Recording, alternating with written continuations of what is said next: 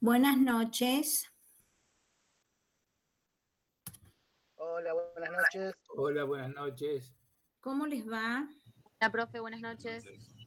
Bien, bien. Ah, perfecto. Escuchar bien, bien. Fantástico. Muy bien. Gracias por eso. Bueno, ahí estoy este, un poco entre mareada y desconcertada con las cátedras y me había olvidado de que esta materia no termina con las vacaciones, sino que continúa eh, un poco más.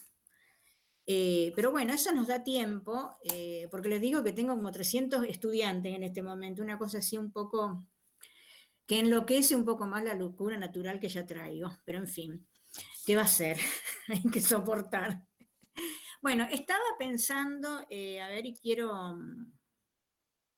A ver, quiero, quiero compartir una cosa con ustedes y que, a ver, ¿cómo diría? Este, contagiarles el entusiasmo. Eh, esperen que me voy a comer un caramelo porque no me gustan las cosas dulces, pero los caramelos sí. Em, respecto a la instancia de cómo eh, aprobar esta asignatura, em, bajo qué condición. Entonces, em, que es cosa que voy a hacer en otras cátedras también. Em, bueno, me puse a pensar que creo que capaz que ya se los dije,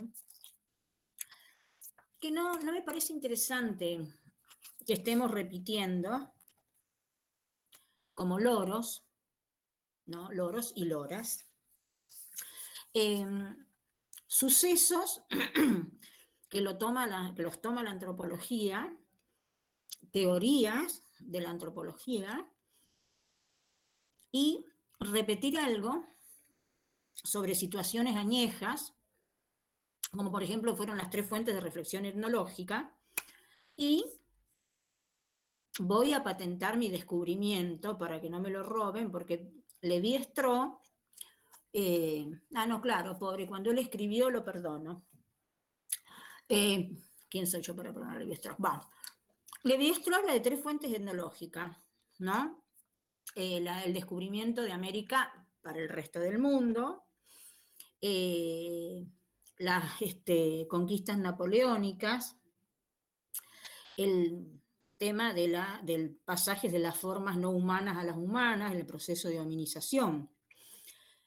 Y pensando en, en esta cuestión que decía a ver, yo decía, no nos podemos quedar este año, como el año pasado no se me había ocurrido, repitiendo, mientras tenemos un universo ignoto en este momento, desconocido, tremendo, terrible, eh, que ocupa toda la humanidad, y los antropólogos vamos a estar parados, así, mirando para atrás, o los historiadores, a ver quién, si Napoleón medía dos metros o 20 centímetros. Claro, entonces digo, eh, sátira yo, pero bueno, ¿Cómo no vamos a aprovechar esta realidad? A ver, entonces se me ocurrió que como instancia final de esta asignatura, porque bueno, yo siempre a contramano con todo, así que con el colectivo de mis compañeros docentes me llevo bastante mal, pero bueno, no me importa. A ver, no me interesa, eh, ah, digo esto, cuando voy a tomar examen, ahí no me interesa que me, que me digan cómo fue el 1492 Decime a la inversa, ¿qué te produce el 1492? Pues ya sabemos que Colón, que los indios, que esto.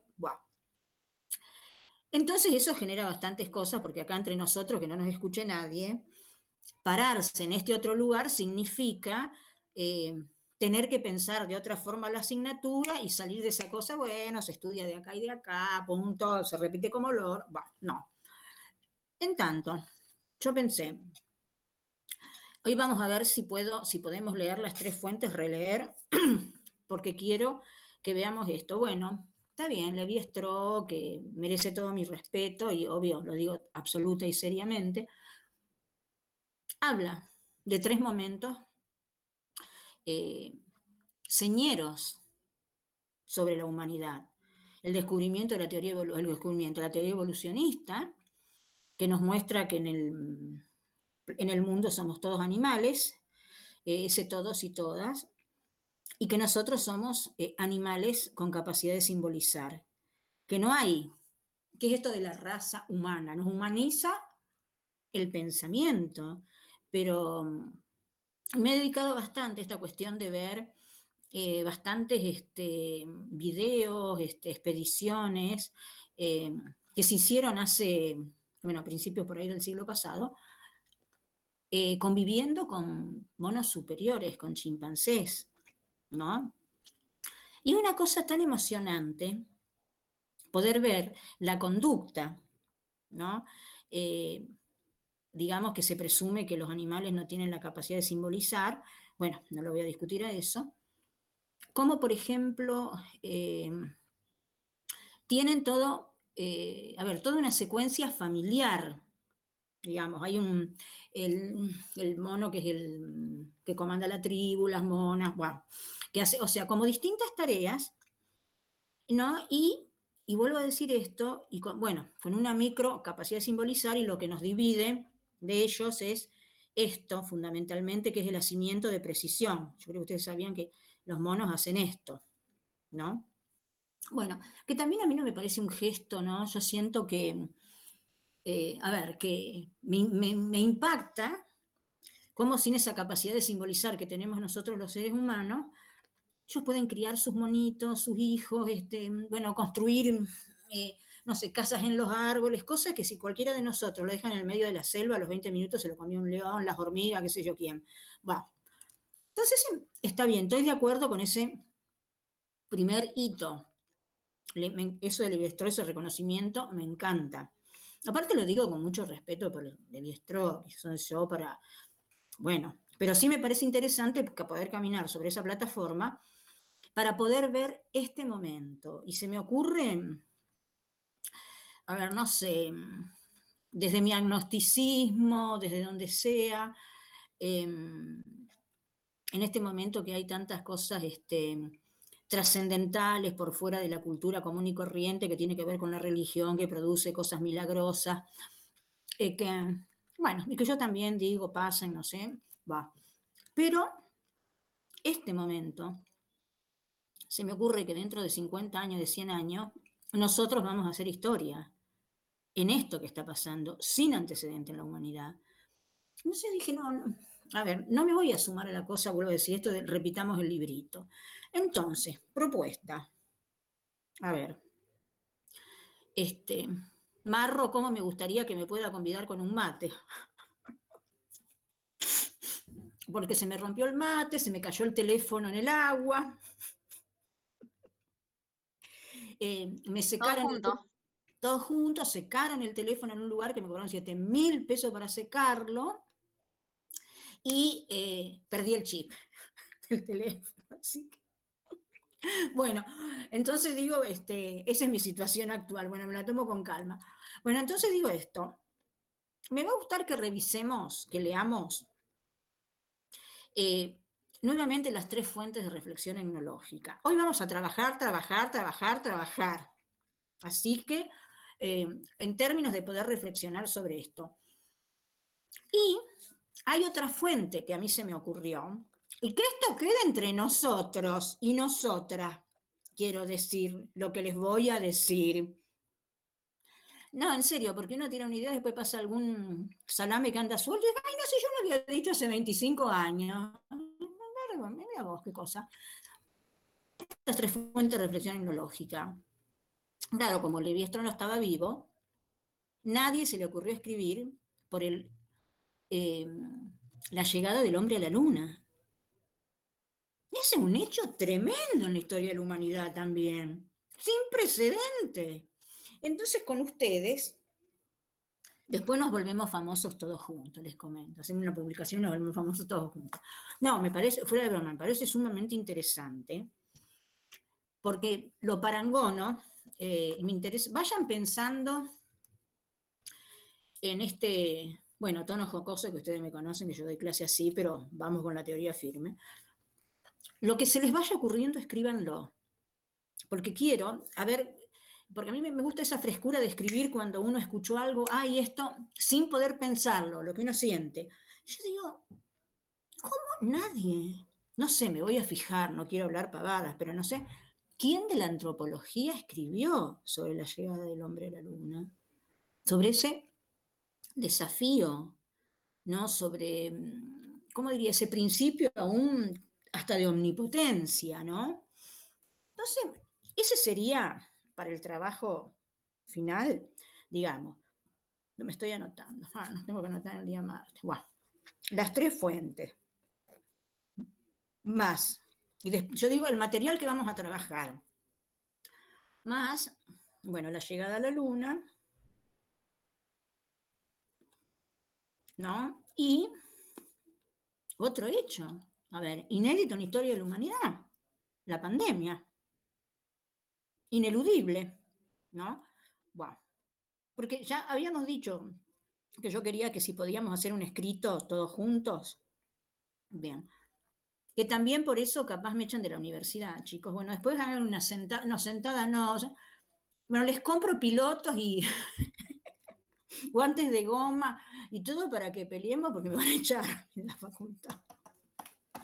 Y sí, viste, porque acá despacito entre nosotros, que no se escuche. Hay tanta gente que va a repetir lo mismo hace 30 años que yo no entiendo cómo. a mí me da un ataque. Si sé que tengo que ir hace 30 años a repetir que las tres carabelas de Colón y los indios pintados y que no sé. No, me internan en el agudo Ávila.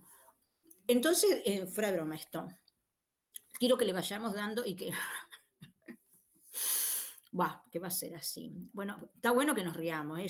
En serio que digo que yo soy así, tengo este carácter, pero en este momento más que nunca, por favor, pongamos una gota, una gota de humor porque es espantoso, alienante, terrible, buah, basta, no le encontremos más epítetos. Bueno, entonces el punto es que vamos a hacer esto en las próximas clases y en esta. Vamos a empezar a leer a releer, ¿no?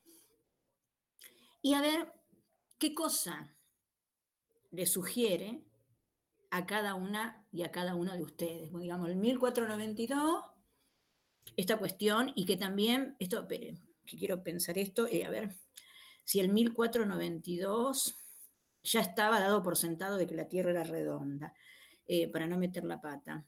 A ver, tengo que fijar en eso, si ya los griegos habían que la Tierra era redonda, ¿no?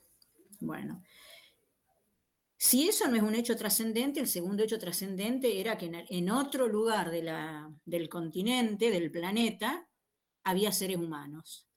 Eh, estas cuestiones, eh, bueno, son... Galileo llega después, Eugenia. Eh, Galileo llega en el 1500, me parece. Ay, perfecto. Galileo cuando llegó no me invitó a nada, por eso no me acuerdo de él. Yo.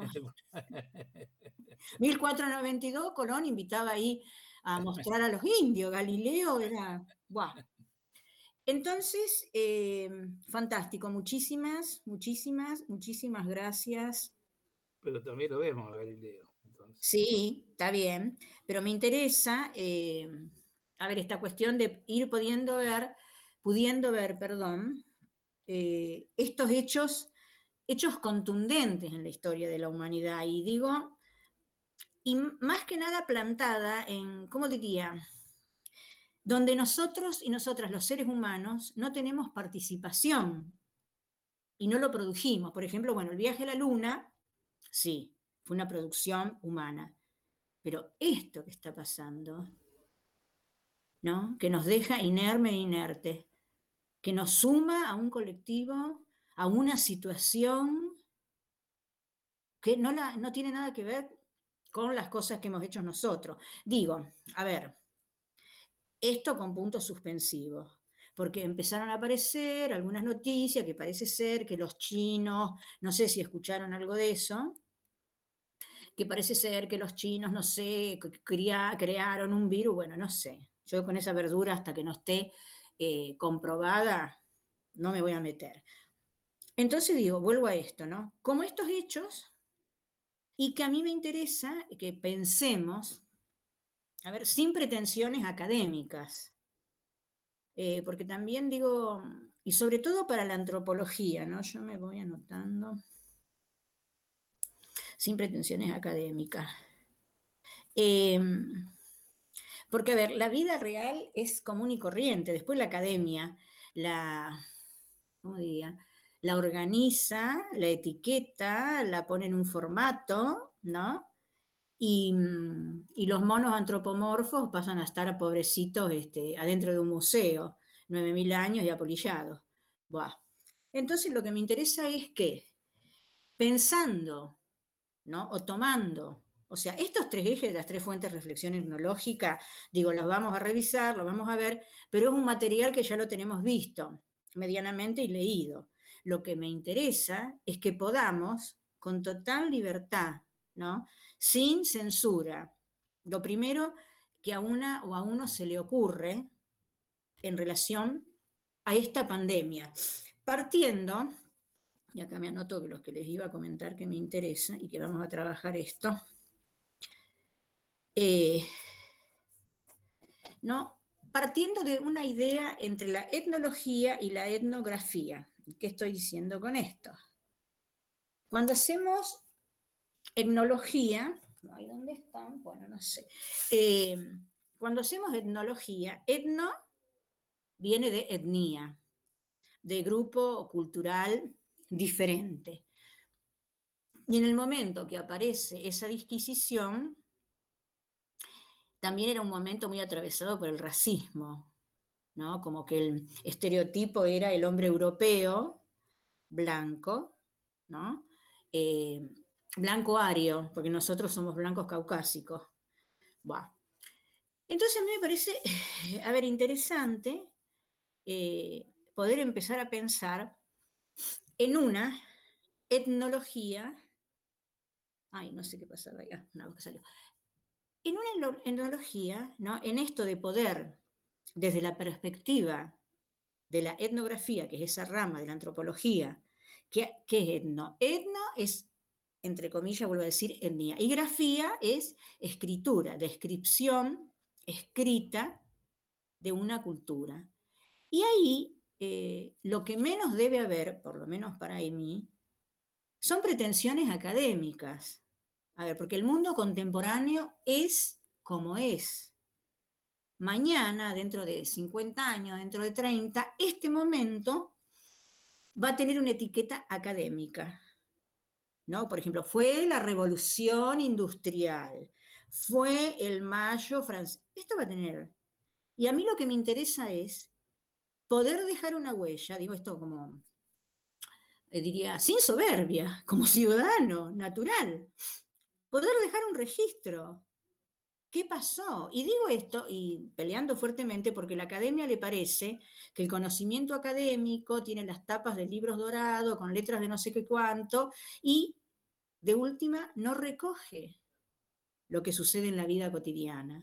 Y la antropología hace eso, porque más allá que ustedes van a ser historiadores, con todo respeto, y le digo que creo que les conté que le tengo un poco de tirria a la historia, porque me la llevé de segundo a quinto año con cero de promedio, que era un espanto. Tenía que perdí cinco años de vacaciones, porque tenía que pasar los tres meses estudiando. Buah. Pero digo esto porque no me gusta la historia. Porque la historia tiene que ver con la mano y la ideología del que le escribe. Y a mí me interesa el hecho desnudo, puro, a ver qué pasa. ¿Cómo pasa? Porque esto de la pandemia no solamente nos enfrenta a una situación eh, en la cual no tenemos prácticamente defensa. Bueno, menos mal que aparecieron las vacunas, qué sé yo. Que a su vez es como si yo lo pensara en aros, ¿no? El primer aro es esta cosa que estamos encerrados, el planeta entero. A ver, estoy vacunado, no estoy vacunado, qué sé yo, parece que ese es el único tema. Al lado de eso se arma una espiral de violencia tremendo, ¿no? Que también lo puedo comprender en términos de que no hay trabajo, de que esto es una espiral espantosísimo. Y que también esto modificó absolutamente la vida cotidiana. Y que por otro lado, también a mí me parece, a ver, este, quiero decir esto, yo no soy la dueña de la verdad, ¿eh? ni pretendo serlo. Me encanta que, si usted me dice, está totalmente loca cuando está pensando, yo no me ofendo porque Yo sé que loca fui toda la vida, así que, sería un acto, un gesto de reconocimiento. Pero lo que también yo digo es, este, me, pongo a pensar y digo, parece que estuviéramos adentro de una película de ciencia ficción.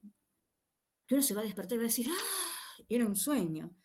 Pero cuando, y también pienso en situaciones humanas que se, a ver, que se producen. ¿no? Esta cosa del barbijo, ¿no? que es tan evidente que si yo no lo cuido, más allá de no importarme yo misma, no me importa el otro.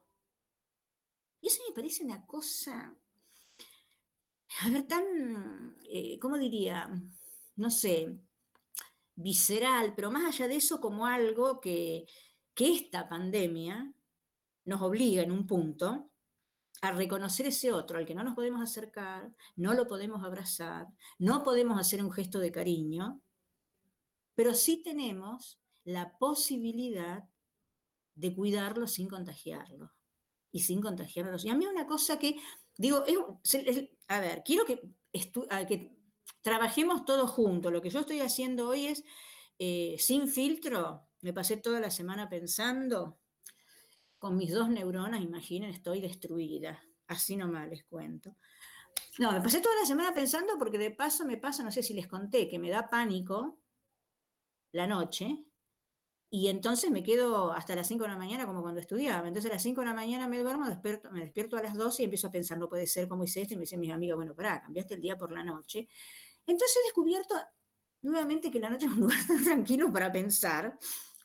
Eh, bueno, y entonces digo, estas cosas me preocupan y que me disculpe el que sea, pero yo no quiero, me parece que sería una estafa, honestamente lo digo, que yo pasara por cualquier curso hablando de, bueno, parece ser que la vacuna, el Sputnik, no sé qué, un pepino.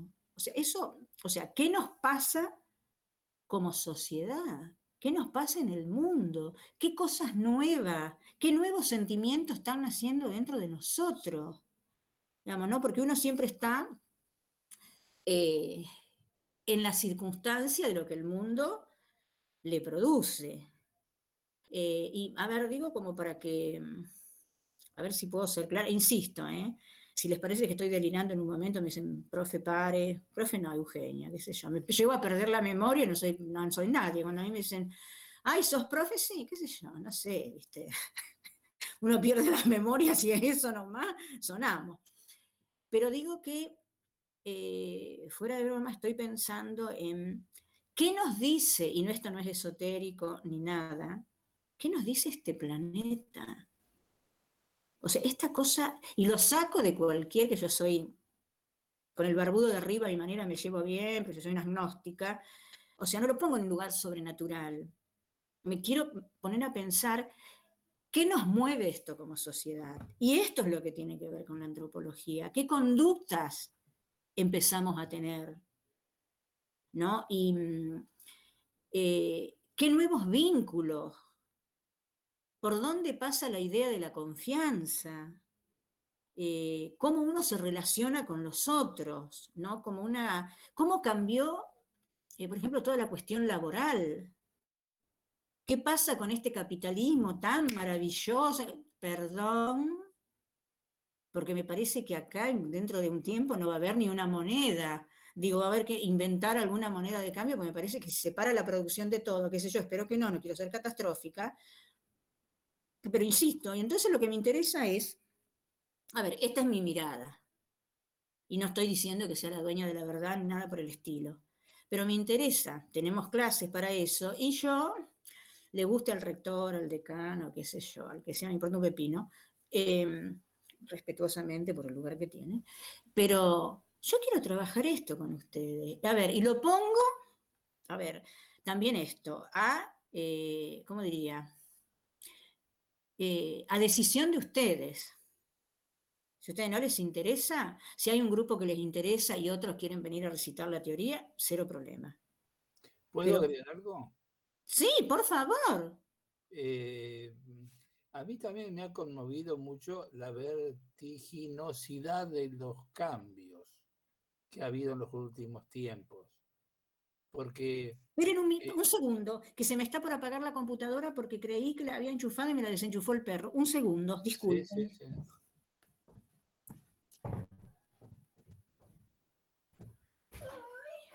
Princesa, ¿qué hiciste?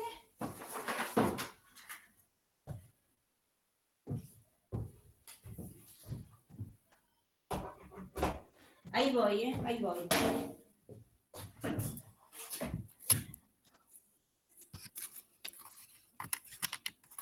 Momentito. Ay, menos mal que me di cuenta. Disculpen. Bueno, Sí, lo escucho, lo escuchamos, Ricardo. Sí, Disculpas, no, disculpas, no, está, disculpas. está perfecto.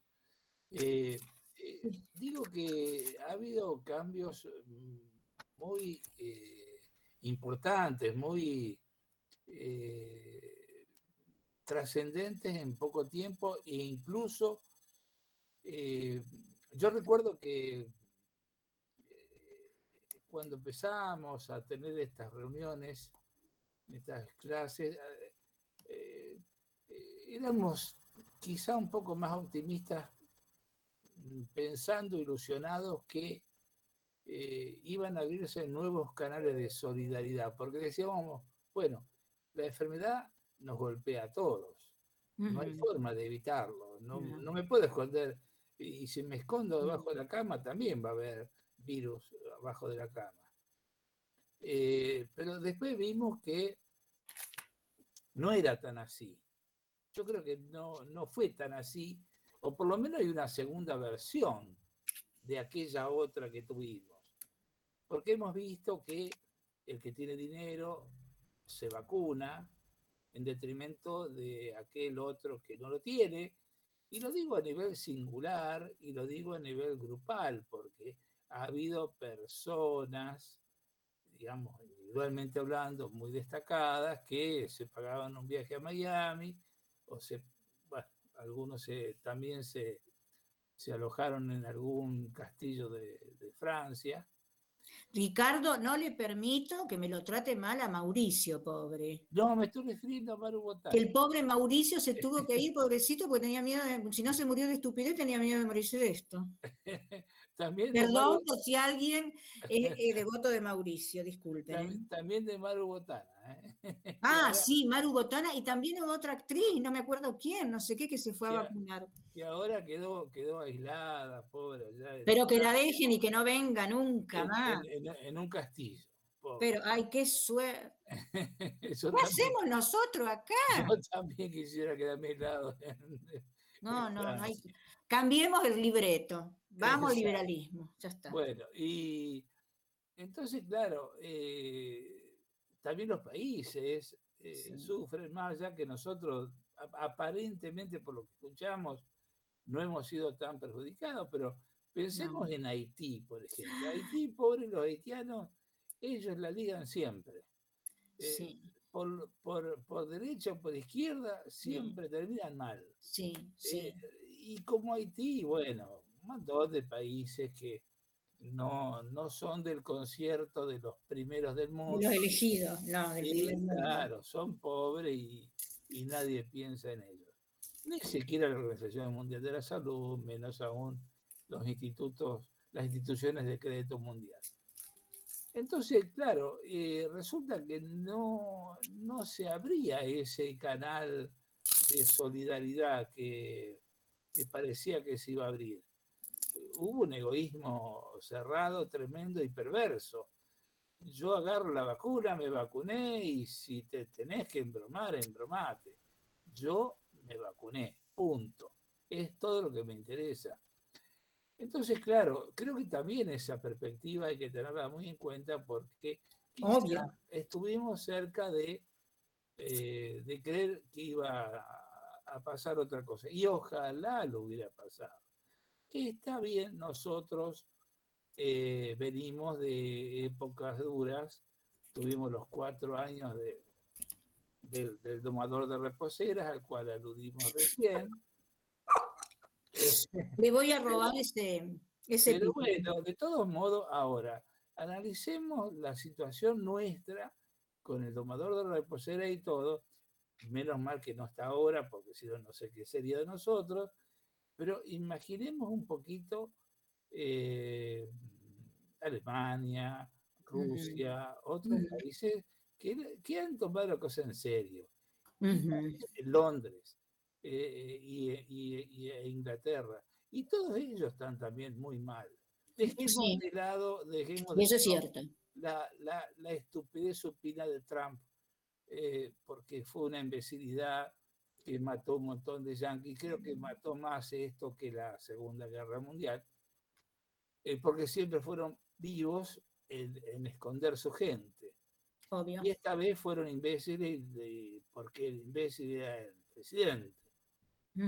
Eh, pero bueno, de todos modos, eh, es todo un tema que también merece análisis, creo. Perfecto, perfecto. Y, y, si queremos entender bien la cuestión, tenemos que meter todo en esta batidora para que eh, tenga un poquito de gustito de aquello y un poquitito de del otro lado, para tener un panorama completo, ¿no? me parece que son temas a a seguir agregando a este listado que, bueno.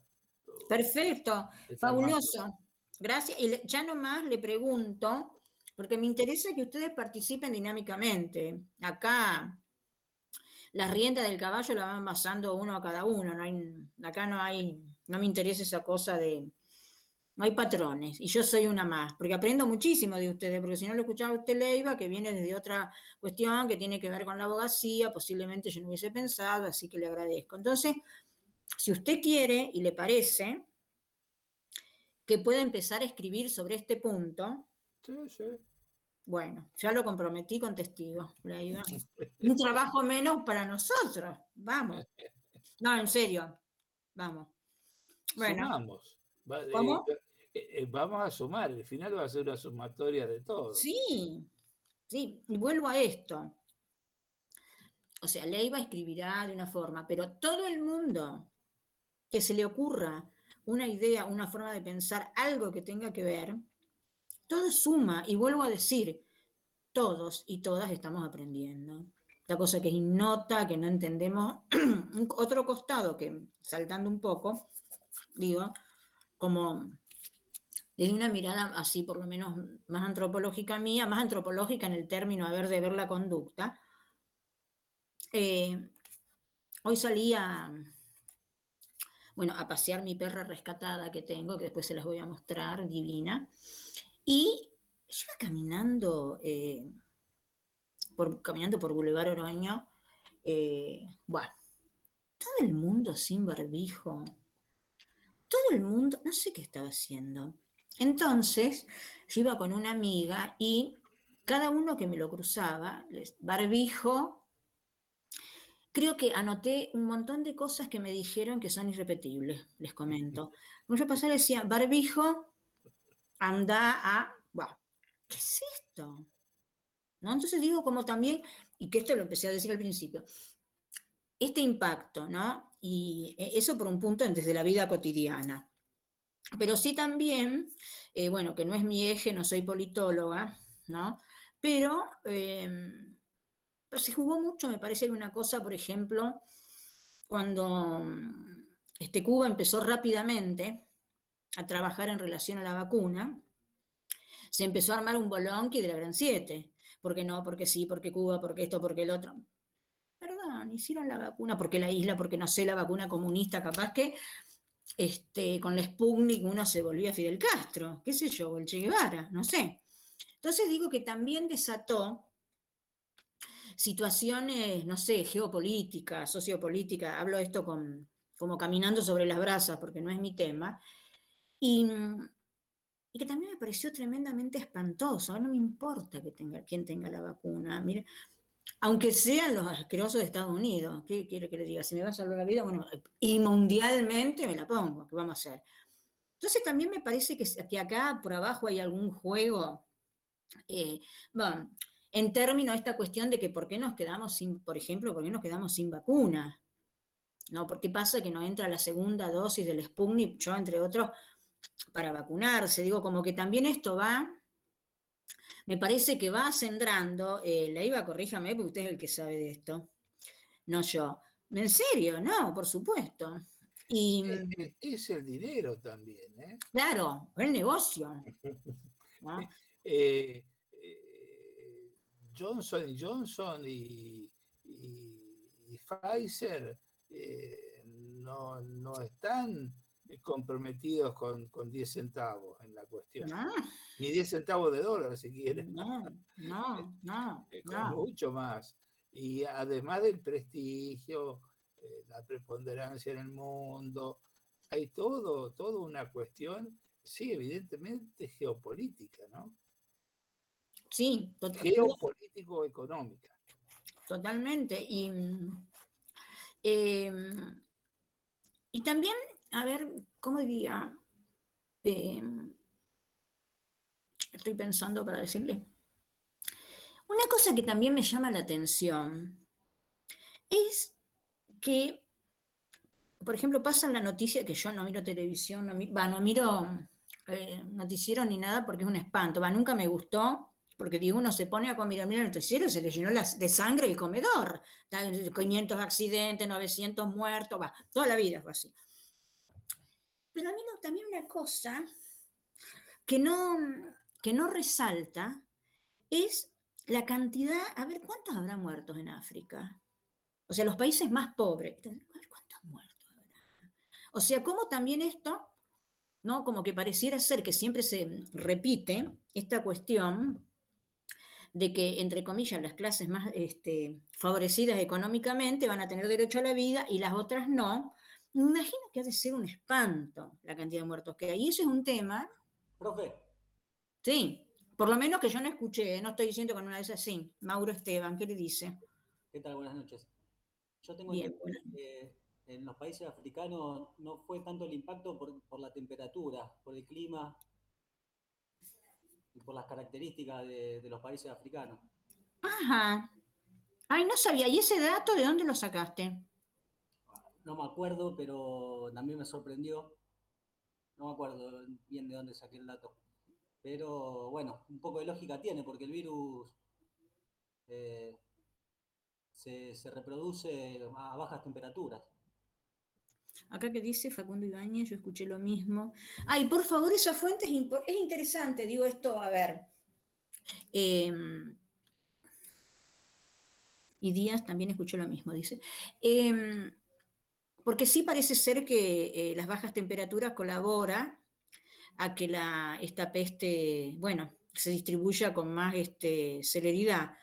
Pero mm, no se me hubiese ocurrido pensar esto en África porque también pienso, bueno, a lo mejor me estoy equivocando porque es una población eh, muy devastada económicamente, ¿no? Donde el raquitismo, el paludismo, miles y millones de enfermedades por la mm, este, miseria y por la, ay, ¿cómo llama? Ay, no me sale cómo se llama esta, esta enfermedad. A lo mejor eso también los hizo más solidarios. A ver, pero ¿qué tiene que ver lo solidario con que no se enfermen por el calor? No, no, no, eh, no solamente el calor, me refiero que a lo mejor el, la- la no, el no contagio masivo, como hubo en otros lugares, eh, la solidaria de de esos pueblos a lo mejor hizo de que, que se preserven más. Acá no pasó, acá hubo marchas toda la semana y se seguían contagiando, acá, y a lo mejor ese tipo de cosas en, en países tan sufridos a lo mejor no pasó tanto. Eh, está bien, bueno, interesante. Eh, a verte. Perdón, Sí, Andrés, lo escucho. perdón. Sí. Eh, sobre lo de África y la cuestión climática, sí, hay, una, hay un, un vínculo entre el lugar donde se puede desarrollar el virus y no. Y otro tiene que ver también la circulación eh, internacional de personas. O sea, el raquitismo económico hace que los vínculos que, tenga, que tiene África con el resto del mundo son muchísimo más débiles que los que podemos tener cualquiera de otras regiones mucho más integradas a esto de, fíjate que en plena pandemia y con todos los problemas que había, el turismo internacional en la Argentina era una de las cosas más demandadas, eh, cosa que no sucede comúnmente en los países de África. Pero hay un dato que me parece que hay que tomar para poder el dato no va por la cantidad de muertos que haya o del golpe que haya llegado la pandemia, sino nación, que ese sí está. Está el mapa mundial de vacunación, y en el mapa mundial de vacunación, África está prácticamente al descubierto.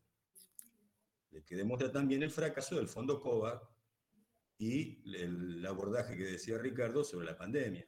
Un abordaje absolutamente desde los laboratorios, desde los monopolios, intentando, bancando con investigación pública, con eh, la vacuna Johnson Johnson, la de AstraZeneca y demás, se hizo sobre la base del subsidio del Estado a esas empresas. Totalmente. Y horas de trabajadores eh, altamente calificados, como son los científicos, al desarrollo de vacunas en meses, lo que antes llevaba años, llevaba cuatro o cinco años y son ocho meses. Se trabajó a destajo con recursos del Estado, subsidiando a, las grandes, a los grandes laboratorios, que son los que hicieron con, eh, con el reparto internacional de vacunas. Hicieron ese abordaje diciéndonos, haciéndonos chupar el chupetín de madera de que eh, iban a hacer un fondo, de, el fondo COVAX, por el cual los más desprotegidos iban a ser vacunados. Bueno, si vemos ese mapa, el mapa de vacunación mundial, nos vamos a dar cuenta que el fondo COVAX es un fracaso total. Y África es el fracaso del fondo COVAX. La cuestión de la disciplina social en Oriente. En, China vencieron a la pandemia sin vacuna. Tremendo. Solo con control. Y Vietnam tuvo muy prácticamente casos en base a la disciplina social y, y, lo que decía Facundo de la solidaridad. O sea, ya la gente ha vivido 50 años en guerra contra potencia mundial y sin embargo salieron adelante esa conciencia es la que hizo de que no sea necesario prácticamente la vacuna, porque hay un autocontrol social. Ah, bueno, la venció sin vacuna, sin ningún tipo de vacuna, con testeo y eh, teléfonos del gobierno. Una obligación del gobierno en donde tenías un semáforo de acuerdo a la cantidad de detecciones que había en tu barrio. Y se testeaba a toda la gente, casa por casa, a todos los que integraban la vivienda. Si te daba el negativo, ahí conseguías que te habilite el teléfono para circular, trabajar y demás. No paró, fue la única economía que creció el 8% anual, toda la economía mundial, sobre la base de la disciplina social. No, esos datos, porque por ahí, si nos basamos en los muertos, a lo mejor podemos, sí, lo que decía Ricardo es, real, eh, se pusieron una bomba solo los norteamericanos. Y otros lugares la pasaron mal eh, a lo mejor cuidando mucho y otros... A lo mejor si lo medimos por ahí puede haber un dato eh, que nos puede impresionar mucho y no darnos luz para poder pensar eh, en clave de lo que vos planteás, bueno, este tema de la pandemia, bueno, este abordaje de la pandemia. Me parece que lo que ha venido también es una reconversión capitalista muy fuerte. Sí. Es una reconversión capitalista sobre la base del capitalismo de plataforma. Y las nuevas riquezas me parecen muy, pero, y, están mostrándolo físicamente, si lo vemos físicamente, lo que son las nuevas riquezas de los nuevos millonarios, comparado con lo que eran las viejas riquezas de los ricos que conocimos durante el siglo XX, estrafalaria lo que ha crecido. La concentración del dinero en manos de unos pocos. En Argentina uno de los ejemplos es Galperín. Eh, y, y, el surgimiento de estos de, esta, de este feudalismo financiero, delirios tecnológicos como los de los vuelos espaciales. Ay, eh, en lo que vos planteabas del, en, lo que vos planteabas del, hombre a la luna. del, viaje, del viaje del hombre a la luna, eh, creo que tenemos que ver la clave de, lo, de esta reconversión capitalista en la psicología de esta gente, que es la de una civilización biplanetaria para las misiones a Marte. Eh, bueno, me parece que son unos apuntes sobre transformaciones del ser humano en esto, me parece que es muy antropológico, que es muy interesante para ver a partir de datos concretos, eh, medibles, eh, Tangibles. al viejo estilo de la ciencia. Perdón, Andrés, agrego una ideita. Bravo, bravo, bravísimo, bravo, gracias. Escribí sobre eso, por favor, te pido. Una ideita más nomás, Andrés. Dale, en serio. Eh, Aparte, acabo de aprender un montón de cosas con vos, fantástico. el- el, eh, uno, un eh, norteamericano que tiene altos intereses en la cuestión, eh, hizo un viaje de unos ocho minutos hace muy poco tiempo atrás en un experimento inédito, ¿no? Que- que- que se hizo en Estados Unidos para que este hombre viaje y haga esa, esa experiencia, pero lo hace con idea de de Amazon. de, de- de- de armar un negocio eh, fabuloso en lo futuro. Eh, eso se divulgó a- en todos los diarios hace muy poco tiempo. ¿eh? Estoy Sí. hablando de dos o tres meses atrás. Sí, ahora tengo ideas de También, profe. ¿Cómo? Perdón. Sí, Gracias, muchísimas gracias, Leiva, por su aporte. Sí, También es un, hay un concepto que, que podría también ser analizado también como categoría de análisis que dijo Andrés sobre esto, el feudalismo financiero. ¿sí? Cómo, han cómo ha cambiado la relación de poder eh, de, de- de estos capitalistas que, que justamente habían peleado contra las corporaciones del, del antiguo régimen y ahora resultan estar en las mismas posiciones y, y con, con- yo creo que con mucha más, con mucho más capital, ¿no? perfecto. Andrés, le estamos es dando muchísimo trabajo, pero bueno. Le voy a ceder el lugar en la cátedra. No, por favor, no, ni mucho menos, por favor. Le voy a poner de estudiante de Claro. nuevo. No, en serio, muchas gracias. el Los concepto cambios de- que se dieron El, con- el Perdón, concepto de feudalismo financiero es para, para analizar en, qué consiste. Sí, ¿no? porque inmediatamente me retrotrajo a la idea del federalismo siglo XV, y brrr, a ver qué pasó y qué concomitancia puede tener con hoy. No es mi tema, pero me pareció interesante. Muchos lo plantean como un neofeudalismo lo que se está, lo que se está dando. Pero bueno, habría que ver cuáles son sus fundamentos y demás, pero es como que la- está cambiando las relaciones de poder, las relaciones sociales están cambiando muy drásticamente. Perfecto, Mauro. ¿Vio? Uno es dueño de su silencio y esclavo, de sus palabras. Usted va a escribir sobre esto. Como eh, Andrés Yura va a escribir sobre lo... Y yo voy a mirar, voy a aprender lo que aprendo con ustedes. Mauro, en serio. Y usted, Andrés, obvio. Por favor, va a escribir sobre lo que acaba de hablar. Eh, no, porque digo, ¿En qué eh, esto, eh, que la cuestión de esto es un aprendizaje colectivo, me encanta, no, no. Me van a echar de la facultad, pero bueno, no importa, ya está, ya. No me importa, porque, porque esto también acá entre nosotros significa hacer otra cosa, porque ahora yo les digo que este fin de semana me voy a poner a leer. A ver, no puedo estar colgada de la palmera. Entonces, bueno, pero me encanta. eh, gracias por, por el aporte. A ver, y estaba pensando en... mm. Ah, a ver, eh, voy armando la idea mientras, porque no la...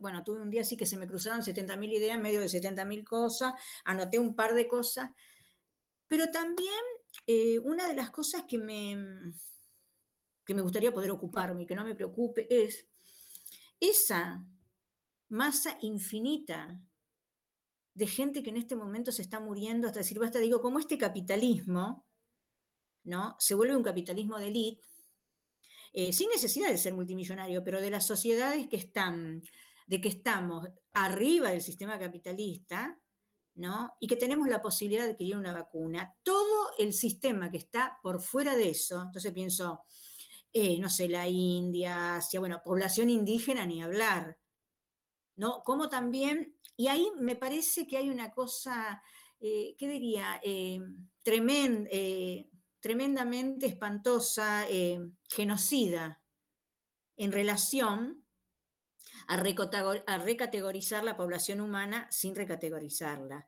O sea, no tenés la oportunidad, ni tan siquiera te lo digo, no tenés la oportunidad porque naciste del otro lado de la vía. Y también me parece que, y de eso nadie, es lo que decía Andrés también, nadie, ¿no? Y hay una anuencia y hay una, este, ¿cómo diría? Un acompañamiento tácito, ¿no? Porque el que calla otorga. Eh, y también me preocupa muchísimo eso, porque se habla de, ay, de las muertes acá, ya, perdón. En la villa nomás. ¿Qué estará pasando en la villa nuestra? A ver, yo creo que no debe haber nadie vacunado, pero me imagino que no, porque aparte gente indocumentada, eh, yo imagino que ha de ser un espanto. Y también digo, como esto es un punto, bueno, que yo dentro de lo que es la economía no lo manejo, pero como también a poder pensarlo, ¿no? Como me parece que una vez más eh, este mundo se divide en, no sé, en blancos y negros, en ricos y pobres, y que la igualdad de oportunidades es un sueño este, latinoamericano. Eh, porque insisto en esto, y sí, fuimos los 70, vamos con eso, celebro estar acá viva, pero bueno, si pasé los 70 tengo que pasar esta pandemia, así nomás digo, así nomás. Pero mm, también me permite, nos permite pensar en esto, ¿no? Cómo, eh, esto que decía Andrés, ¿no? Cómo se reproduce la cuestión de que mm, eh, mientras se habla de un mundo global, ¿no? Está bueno para la propaganda, pero después, eh, digamos, sobre la vida cotidiana, no, quiero ni pensar la cantidad de chiquitos, de, ¿no? Las condiciones sociales, acá en la villa no tienen agua. Y entonces, porque cada, lávese las manos cada 10 minutos, sí, perdón, ¿no? Como pensar también... Que, me interrumpa. No, no, si hay una interrupción, por favor participe. Con esto de que estaba diciendo de las villas, que no deben estar vacunados, bueno, con respecto a eso, eh, se está haciendo un trabajo acá en Rosario muy importante, que van directamente a las, a las villas y van y hacen eh, el plan ahí detectar y asimismo vacunan, como también están vacunando a la gente en situación de calle. Eh, estuvieron hace dos semanas en la zona de la terminal, todo un equipo de la municipalidad, y se vacunó a toda la gente en situación de calle. ¿A toda? Sí, bueno, por lo menos toda la que concurrió a ese lugar, ¿no? En un trabajo de ir buscando. Sí. También calculo que hay gente que no quiere o que no sabe, porque hay gente que debe estar desconectada un poco del mundo. Y hay gente que, toda esa gente es analfabeta, punto. Bueno, me parece... Claro, también había, hay gente que no tenía DNI, le empezaron a tramitar el DNI. O sea, se están haciendo varias cosas, como que están yendo a los lugares, por lo menos acá en Rosario, ¿no? No sé en el resto del país pero acá en Rosario están yendo a los lugares críticos. Sí, me parece interesante que Hapkin haga eso. Eh, y aparte Hapkin cuenta con un, diría, con un suministro porque el padre es médico. Yo lo conozco, lo conozco mucho, Eduardo Hank, una persona maravillosa. Y me parece que ha de ser un asesor importante para él. Que digo, con esto no lo estoy ni le estoy quitando peso a su gestión, pero mm, también otra de las cosas que podemos pensar como dentro de diferentes áreas de la antropología es, está bien, esto fue una cosa que irrumpió, que no tenía antecedente, pero parece ser que rápidamente, bueno, no tendríamos epidemiólogos para mm, hacerle frente a esto, digamos, de esta magnitud, pero inmediatamente hacer, eh, yo hubiese hecho un mapa epidemiológico a ver de cuál era la gente de mayor riesgo, ¿no? Y a ver, ¿cuál es la gente de mayor riesgo? La gente, más que los ancianos, la gente que está en la villa, el que está en condiciones paupérrimas, el que come del bolquete de la basura, ¿no? Y que también eso es, si lo pensamos cínicamente, un caldo de cultivo para todos los demás que estamos sanos, corriéndome de ese lugar absolutamente. Bueno, está bien, no se pudo armar, eh, digamos que esto irrumpió, pero me parece muy interesante que... A ver, ¿Lo hubieran permitido nuestros políticos a eso? Y la, a ver, yo digo esto. Eh, no, no, la idea es bárbara, pero ojo.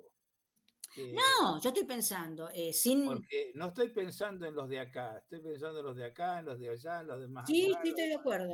En todo. No, no, yo digo esto, eh, a ver, por fuera de cualquier significación individual. Bueno, yo les conté, estoy en el frente de izquierda, fui una militante de los 70, bueno, quedé en una lista de la CIDE por los compañeros que, que eran compañeros y que donde estén, que estén bien. Y, pero lo que yo digo es que me parece que, a ver, como... es tan tremenda la diferencia de esos 70, a ver, 56, 76, yo en el 70 tendría 16 años, una cosa así, eh, donde nosotros estábamos absolutamente convencidos, post-Mayo francés, que este mundo lo podíamos convertir en un mundo eh, simétrico, eh, sin, eh, ¿cómo diría? Sin esa cosa de derecha e izquierda, ¿no? y también, y, ¿saben una cosa? Les hago una así un ting. ¿Saben por qué está esta cuestión de derecha e izquierda? ¿De dónde viene? A ver. Del lugar, donde estaban ubicados los diputados y senadores en el, en el Parlamento francés. Cordeleros y jacobinos. Exactamente. ¿Vieron que algo sé de historia después de haberla, llevado tantos años? Bueno, y eso pues tiene que ver con la política, porque si no. Entonces digo, em, y también, eh, bueno, esto que le dije, que fueron, que soy, voy a ser candidata posiblemente en el Frente de Izquierda, les vengo avisando. Sí que el que quiera aprobar, qué espanto, no sé, no sé, no sé si voy a agarrar ese hierro caliente, no sé, no sé. No sé, porque, a ver, hago un paréntesis acá, este, no, yo me conozco que soy, este, no sé, voy a tener que tener un guardaespaldas permanente, de ir al frente y de, mm, de todas maneras me encanta la idea. Pero la, mando a ir a, la mando a ir a pelear con, eh, con, iglesias. Pero sí, pero porfa. Mire, primero hago un curso de karate rápido. y después voy. Y después voy. Este, no, total tengo entrenamiento. Yo creo que si crucé la dictadura, con anécdotas que, bueno, que en algún momento vamos a hablar, este, no, yo ya estoy curtida, como no sé. Eh, pero sí eh, vuelvo a esto, digo, una cosa que me preocupa es, eh, y que quisiera que pasara trayendo esto como tema que tiene que ver, insisto, y no nos corremos del tema, eh, de acá tiene que salir un plan de, de, testeo, pero no solamente de que está pasando esto. Es cosas que se perdieron, porque yo me acuerdo que cuando era pequeña, ya en el Paleolítico, yo me acuerdo que venían a la escuela, yo iba a la escuelita 147 en Fisherton, que ahora me la convirtieron en, un, este, en una especie de shopping, y eh, venían a vacunarnos. Yo me acuerdo de eso todos los años. Y venían a chequearnos, a testearnos esto, el otro. Y los chiquitos que no tenían familia, eh, que estaban todos rotosos, el Estado se ocupaba y no era una cuestión, eh, ¿cómo diría? Eh, para ganar votos, era cumplir los derechos del niño, ¿no? Y como cosas que se fueron perdiendo, ¿no? Y como que fue desapareciendo toda esa cuestión aún eh, solidaria. A los chicos que no tenían cuaderno les daban los cuadernos y los lápices, yo me acuerdo de eso. Y que estaba después más adelante cuando, bueno, qué sé yo, ya mi hija iba a la escuela la copa de leche, bueno, que creo que sigue existiendo. Entonces también me pongo a pensar en esta, ¿cómo esta línea de gobernabilidad que nos este, asiste a nivel mundial con este liberalismo espantoso, donde ya me cuesta hasta poder discernir, a ver, ¿qué están haciendo y para qué? O sea, me parece que es como una cosa, como un, no sé, como un barco que perdió el timón y entonces el punto es acumulamos dinero, dinero, dinero, ni se sabe para qué. A ver, para comprar esto, para hacer el otro. Sí, escucho. Yo creo que, con el paso del tiempo se fue generando mucho la política y, el Estado en general también, no solo en Argentina, digo, en todo el ah, mundo. Sí, no, por supuesto, el liberalismo nos ganó la batalla. Y, eh, y, creo que con esto de la pandemia, como decía también Ricardo, por ahí pensábamos, bueno, esto nos va a hacer eh, solidarizar un poco más entre los ciudadanos, entre los mismos también países, y, coincido con él un poco en que fue todo lo opuesto y que esta pandemia sacó las peores miserias de, los gobiernos, de las sociedades. Eh, estamos en una crisis, creo, social, económica, política, inclusive del mismo sistema de salud, porque ahora nos damos cuenta como país que no estamos preparados para enfrentar una cosa así, que las camas no alcanzan, que esto, que lo otro. Creo que, hay una crisis de, en todo sentido. Sí, se intensificó. Totalmente de acuerdo, como diría, eh, los viejos este, preceptos que tuvimos los que fuimos militantes, que era honorífico, alguien que era un militante, por favor. Y mm, si no era, si no cumplía con, ¿cómo diría?, con la normativa moral interna, te rajaban, perdón por la expresión, te sacaban del cuadro partidario.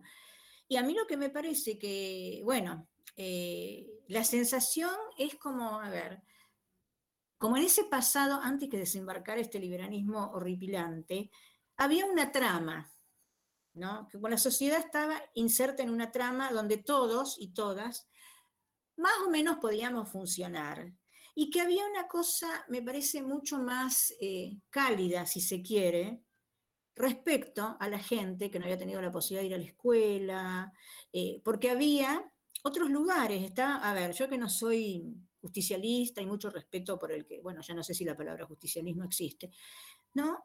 Pero, por ejemplo, digo, la imagen de Eva Perón, la imagen no, la realidad de Perón, todo lo que vi, la cantidad de hogares de escuela, de hospitales, ¿no?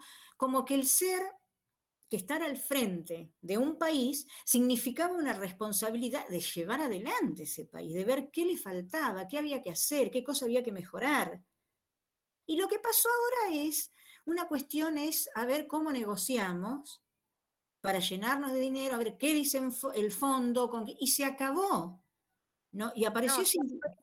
Ya hoy creo que los partidos políticos, sea el que, el que esté gobernando, digamos, no importa, creo que mm, ya ni siquiera se preocupan por ayudar, no digo al país completo, ni siquiera se preocupan por ayudar a su, a su gente o a los que lo apoyan, digamos, a sus intereses, sino que se preocupan por ellos mismos, los, los gobernantes o los mismos dirigentes, Sí, muchos. De todos los partidos. Creo que ellos piensan en llenar su bolsillo, en estar bien, en recibir las vacunas ellos y sus familias, y listo. Y ni siquiera hay una preocupación por los intereses de su propio de su propia clase o, de lo que sea, como quiera llamarlo. Sí, sí, estrato social. Por ejemplo, acá me imagino que Leiva, que nosotros somos este, poquito más grandes, nada más, ¿no es cierto? Poquito por ejemplo, yo me crié, eh, imagino la iba usted en una sociedad con muchos principios, con mucho respeto por el otro. yo creo que nos estamos acercando a, una, a un peligroso precipicio, porque eh, es cierto que eh, los partidos están vaciando sus contenidos y principios lo hace el radicalismo, lo hace el justicialismo, lo hace la izquierda, lo hace la derecha. Porque, ojo, la derecha que tuvimos no vino a gobernar eh, como eh, lo hace la derecha, salvo que se interprete que la derecha solo sabe robar. Claro. Porque a eso fue, a eso, eh, para eso tomaron el poder. El poder fue para eh, que lucren unos pocos. Totalmente. Entonces, eh, el, peligro que yo veo es que, eh, y hasta no quiero ni, ni, siquiera repetirlo para no recordarlo, pero lo tengo que hacer, desde Carlitos de Anillaco, que empieza a vaciar la política, que, que empieza a nombrar cantantes y payasos eh, para gobernar uh, una provincia. Eh, bueno, acá nosotros en nuestra propia provincia, a veces yo me he ligado a alguna, alguna discusión con Reutemann, porque, eh, o por Reutemann, con amigos míos, porque era el ídolo del, del turismo de carretera, pero yo decía, un momentito, este fulano vivió de Estado toda su vida, porque el auto se lo pagó el Estado, eh, eh, vivió cometiendo delitos por los que nunca pudo ser juzgado porque tenía fueros, mató gente, permitió que se muera gente, eh, y, nadie le pudo poner un dedo y se murió y nadie le pudo hacer justicia, porque lo que pasó no fue justicia, lo que pasó fue cualquier otra cosa. Pero hemos tenido ese tipo de personas que eh, en años, creo que 20 años habló 20 minutos en el Congreso.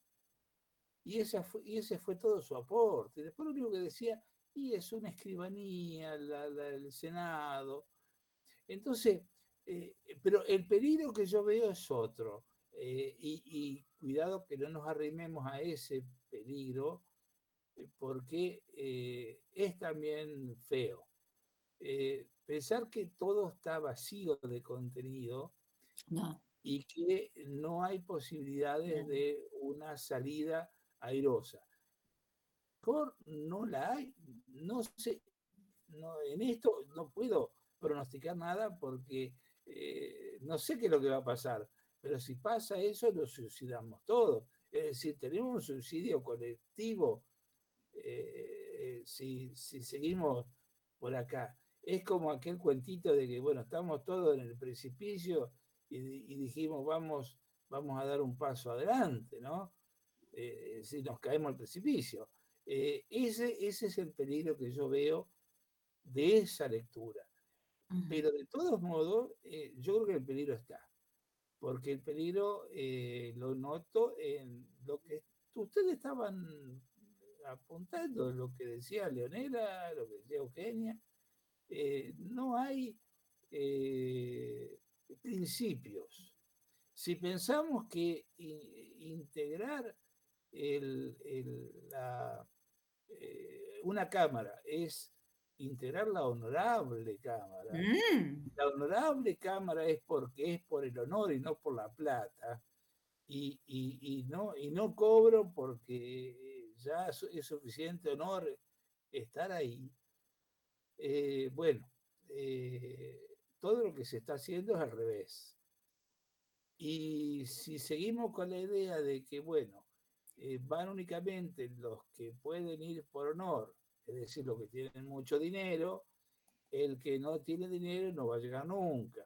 Y entonces vamos a seguir otra vez con el gobierno de los pocos ricos que tienen cómo eh, autoabastecerse y cómo mantener el statu quo de eh, violencia, sumisión y, y, y desposesión de los más pobres. Eh, Perfecto. Eh, es, es un intríngulis muy, muy complicado. ¿eh? Yo no lo veo fácil a esto, mm, para nada. No, estoy de acuerdo. Gracias, muchísimas. Estaba pensando cuando usted hablaba, Ricardo, en los principios de la Revolución Francesa, libertad, igualdad y fraternidad. Me daba ganas de llorar los gritos. O sea, ¿dónde quedó todo eso? Así. Y también, digo, Sí, yo creo que les he contado que nosotros en el Frente de Izquierda renunciamos al salario. Y bueno, insisto, hay que tener guardaespaldas. Las amenazas. Porque aparte no es el salario, son los gastos reservados, los viajes en avión, qué sé yo, los pasajes para el perro, no importa. Digamos, y todo esto lo pagamos todos nosotros y nosotras.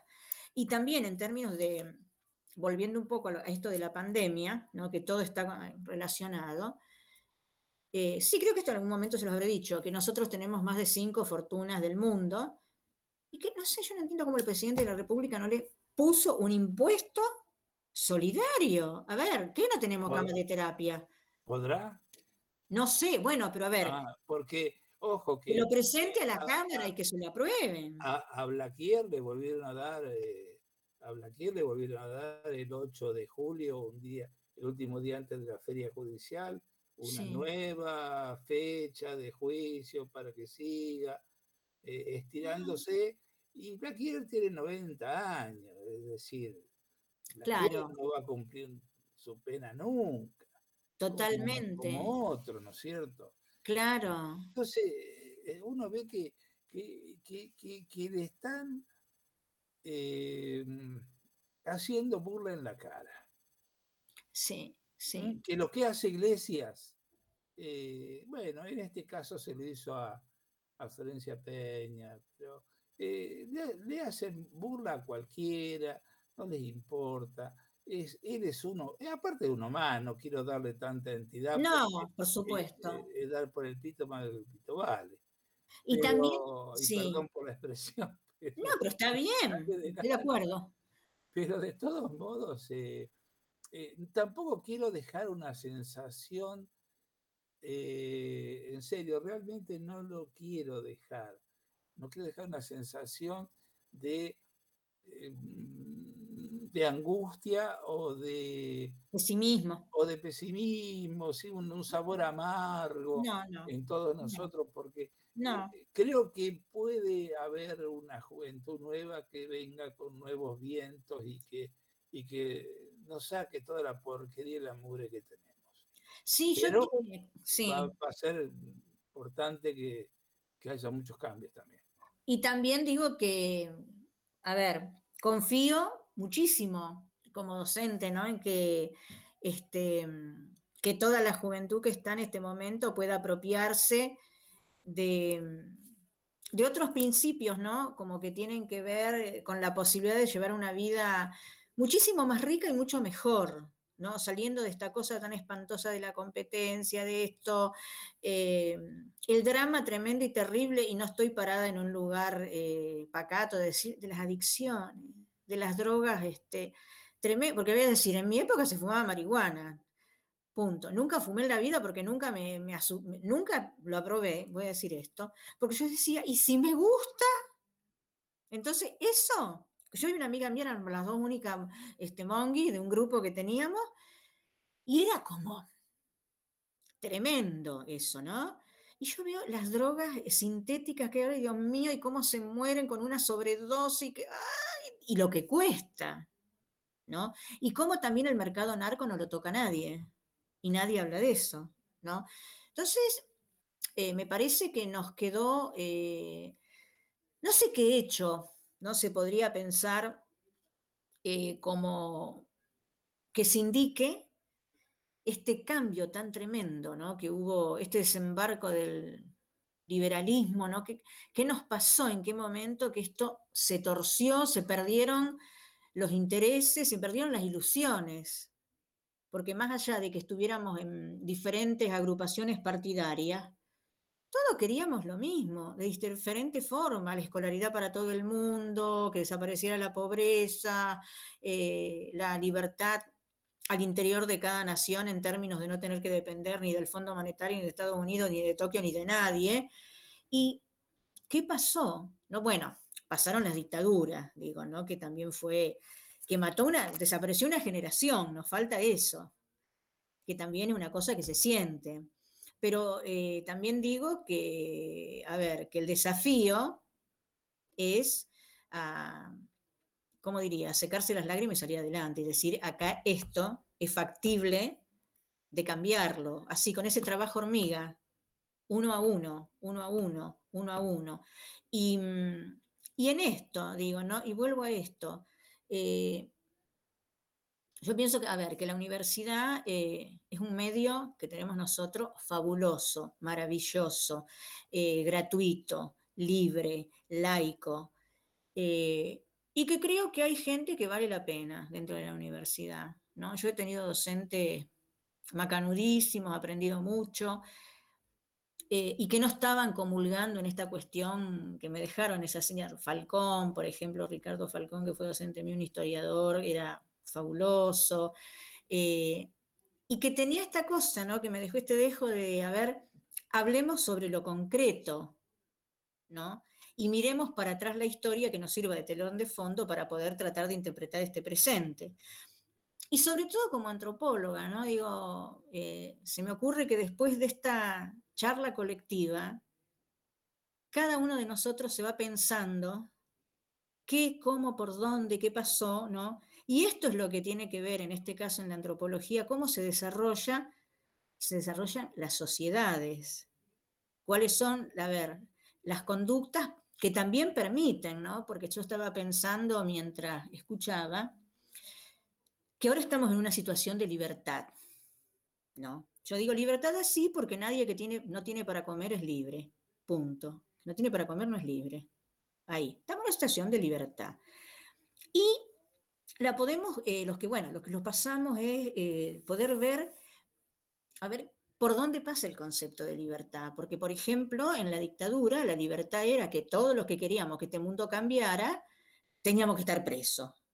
Bueno, para darle paso a este modelo económico, porque lo que queríamos a en gran medida, que este, este modelo económico no avanzara. Punto. Y decir la cosa, me acuerdo que eh, este, inglés, que también me llevé esa materia toda la vida porque les cuento una anécdota, no sé si les conté, que estaba, creo que estaba en cuarto año, y en el normal 2 teníamos inglés, bueno, que sí, sí, normal 2 iba yo. Y yo tenía que decir, eh, el perro es marrón. Y en vez de decir, el perro es marrón en inglés, dije, the can is brown, en vez de decir the dog. Y entonces me acomodaron un cero y obvio me la llevé a marzo. Entonces digo, yo con el país del norte nunca me llevé bien. Buah. Pero lo que digo es esto, lo que yo me acuerdo la frase Yankees go home. Y me acuerdo también una cosa que es muy interesante, ¿no? De, pensarla desde la perspectiva de la antropología. Cuando empiezan a desembarcar los mormones en Argentina, yo no sé si usted se acuerda, Ricardo, que traje, que hablaban cuatro palabras en castellano, y que ellos venían haciendo, yo en ese momento era chica, vivíamos en Fisherton, tocaban el timbre, venían con una Biblia extraña, qué sé yo qué cosa, y eso a mí que no me digan, era un principio de penetración ideológica. No sé, digo, esa cosa tan extraña, ¿no? Y que desembarcó en toda América Latina. Y ellos también tenían un interés. Claro. Los que venían acá se salvaban de ir a Vietnam. Ah, no sabía eso. Ah, quiere decir que nosotros éramos menos terribles que Vietnam, pero no. menos. claro, entonces digo, eh, y vuelvo a esto, ¿no? Con esta. me, interesa esto, ¿no? De poder hablar, porque uno va al hecho histórico, lo mira, pero a mí me interesa qué pasó con las personas, con la trama, con la. Por ejemplo, pensamos en la dictadura. Más allá de Videla, 30.000 desaparecidos. O sea, digo, ¿qué provocan los hechos sociales? ¿no? ¿Y qué mirada? A ver, ¿qué hace la antropología con esto? ¿No? ¿Cómo miramos los desarrollos de la sociedad? Y cómo esto nos permite individualizar ¿no? o poder ver, quizá con un poco más de claridad, por dónde pasa la línea ¿no? que parece ser que digita el mundo. Y parece ser que desde los principios de la humanidad el mundo se manejó con poderosos caballeros, don dinero. O sea, el dinero compra todo, ¿no? Y que en este momento, ah, diré en este momento y en otros, ¿no? Entonces, a ver, vuelvo a esto, me interesa la reflexión que tengamos con ustedes, que podamos pensar, eh, porque es muy, eh, yo digo, eh, a mí me quedó como un dejo, bueno, mis amigas me dicen que habré sido chusma toda la vida, pero a mí me quedó una cosa de observar a la gente. Ustedes fíjense, por ejemplo, es un ejercicio, hagan eso. Ahí se los voy a dar para consigna para la clase que viene, porque es muy interesante. Sí. Sí, yo creo que lo que la, civilización se, desarrolló más que con, con el con el concepto este de el dinero todo lo compra, creo que es el poder todo lo compra, porque en una época el dinero no, existía, digamos, ¿no? Eh, y entonces la, civilización occidental se desarrolló bajo, un, bajo ese esquema jerárquico de que el que tiene el poder es el que, se impone. Claro, hay una cuestión ahí también, digo que ahí toco de oído, eh, porque no sé los otros días cómo me cayó algún material hablando, que hablaba sobre las tumbas eh, egipcias y cómo los faraones los enterraban eh, rodeados de oro. O sea, cómo el, digamos, como el, el, dinero de ese momento habrá sido el oro, ¿no? Como siempre tuvo un papel tan importante, que no importa que seas analfabeto, esto, lo otro. Digo analfabeto que no sepas ni leer ni escribir, no estoy capitalizando que nadie es más que nadie, pero podés no saber de nada, pero el dinero compra todo, el dinero compra asesores, esto, lo otro, no compra la salud ni la felicidad, ¿no? Como los hechos fundamentales de la vida, que quizá esos hechos fueron el romanticismo que tuvimos nosotros en los 70, que la felicidad tenía que ver con encontrarse, con ayudar al otro, ¿no? Pero vuelvo a esto a decir que sí, que el, que el dinero es algo que gobernó y va a seguir eh, gobernando, que es algo que parece ser que es imposible de, sacarlo de contexto, ¿no? Eugenia, parece interesante tener eh, presente que eh, España cuando decide enviar la, expedición a América para descubrir algo, no sabían qué, pero bueno, eh, salieron para acá. Sí. Estaba muy mal económicamente. Ajá. Terriblemente mal, terriblemente mal. Estaban en bancarrota. Eh, toda esa historia de, la, de las joyas, de, de, saber la católica, no sé si fue tan así, pero a lo mejor ella colaboró porque no había más, no había más, ya, ya estaban rascando la lata y, no había más, más dinero en la lata.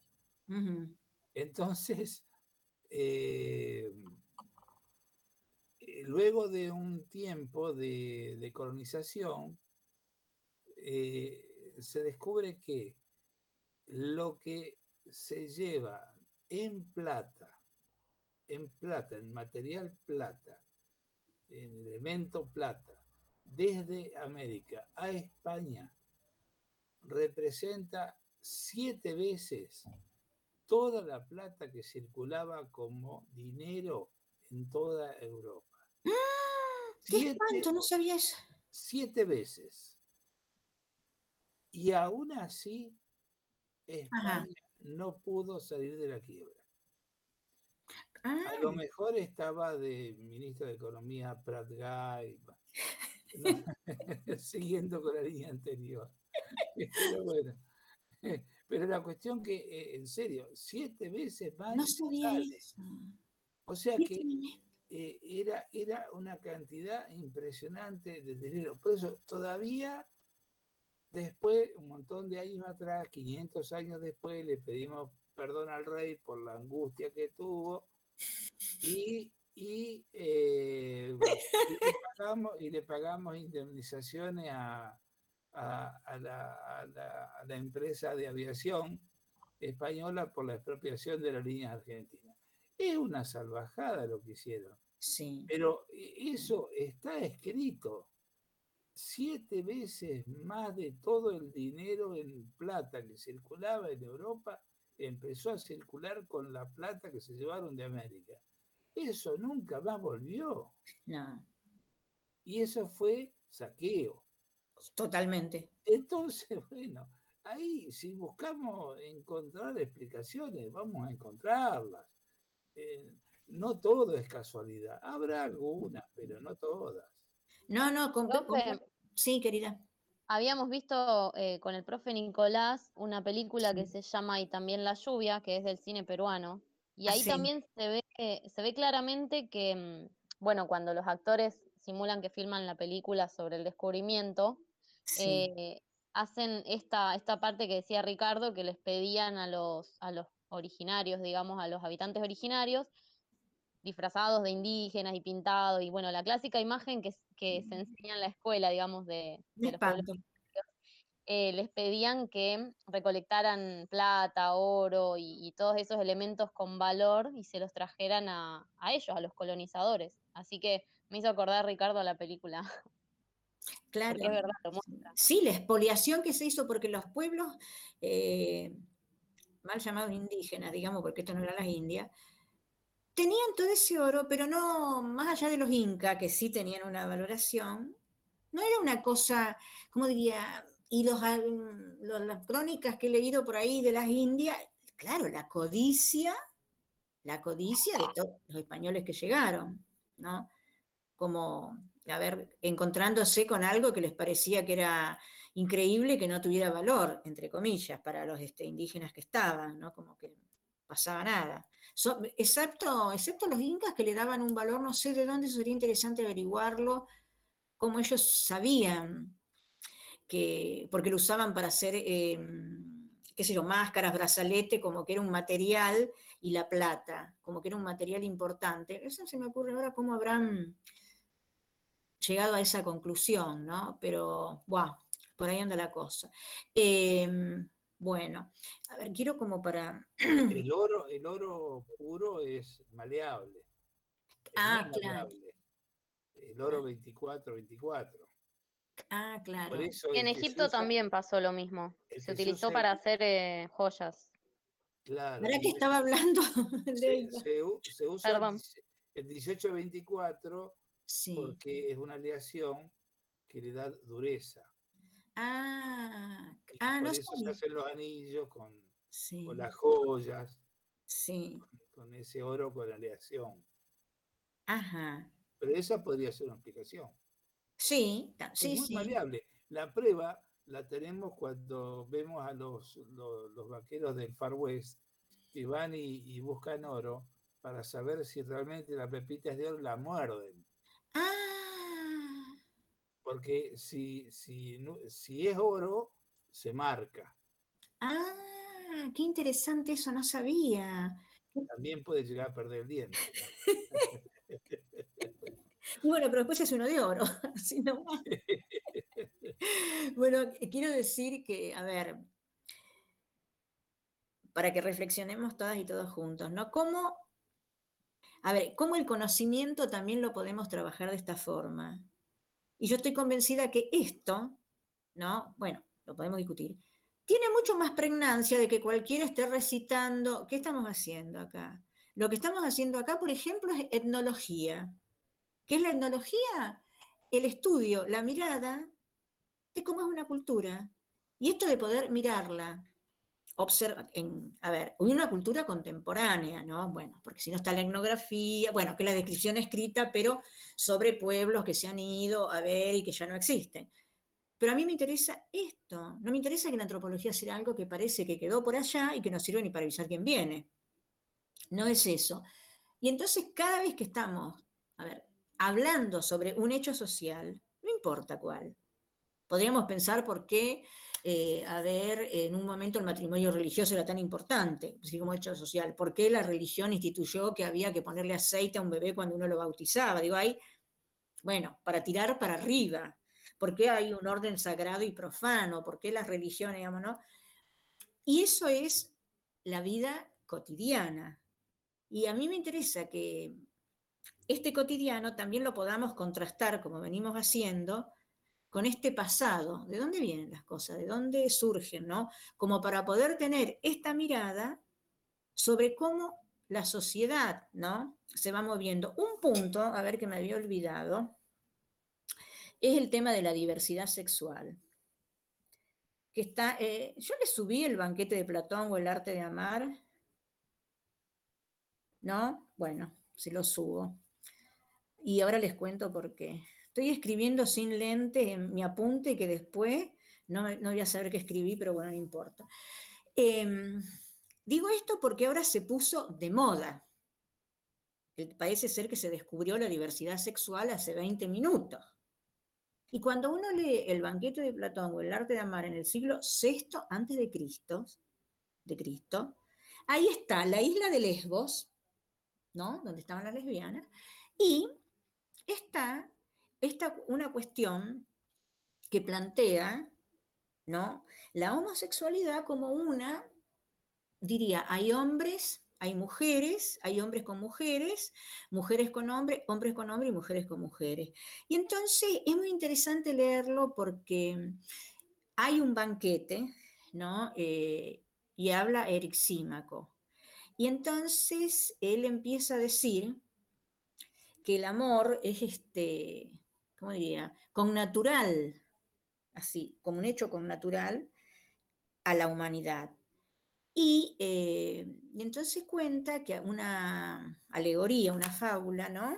Que había este, uno en un momento, eh, había unos eh, habitantes, digamos, que eran eh, una, como una pelota y que tenían dos pares de piernas y dos pares de brazos.